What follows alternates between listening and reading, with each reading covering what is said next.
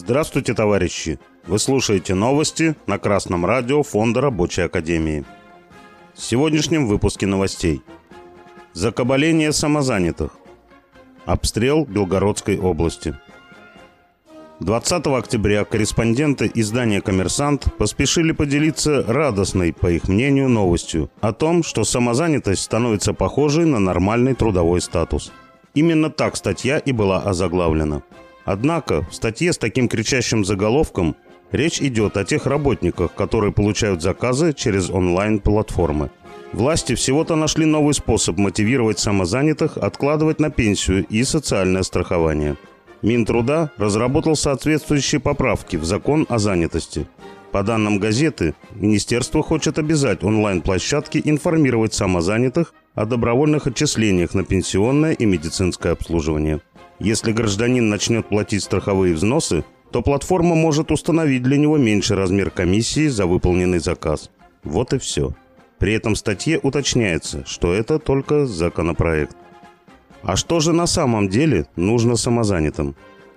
Отношения самозанятых со своими работодателями надо перевести в разряд трудовых отношений. Вот и все, что должно сделать государство. Собственникам интернет-платформы выгодно со своими работниками действовать в рамках гражданско-правовых отношений. Например, чтобы не платить за них взносы в пенсионный фонд, не оплачивать им больничные листы, не вести кадровое делопроизводство. Специалисты Министерства труда знают, что, например, курьеры выполняют однообразную работу. Это неквалифицированный физический труд. Они не оказывают никаких эксклюзивных услуг, как художники или адвокаты. Поэтому у Министерства труда абсолютно нет никаких препонов для того, чтобы обязать нерадивых собственников заключать трудовые договоры с теми, кого они фактически нанимают, но в рамках гражданско-правовых отношений.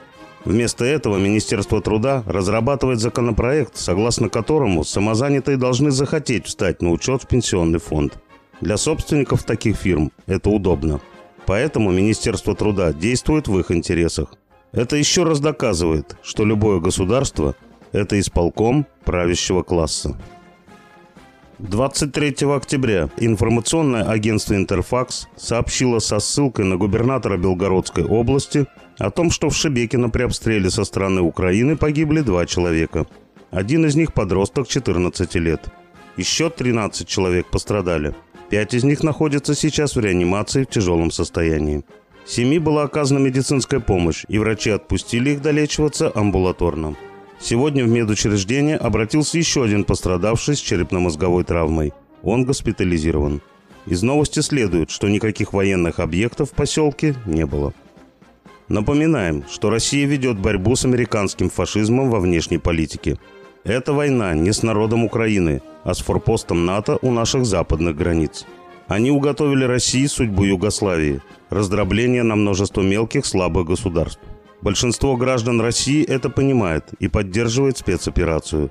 Одновременно стоит помнить, что только у социалистического государства может быть своя независимая экономика. Поэтому только Советская Республика Рабочих способна вести последовательную, бескомпромиссную и беспощадную борьбу с фашизмом. С вами был Беркутов Марк. С коммунистическим приветом из Маловишера.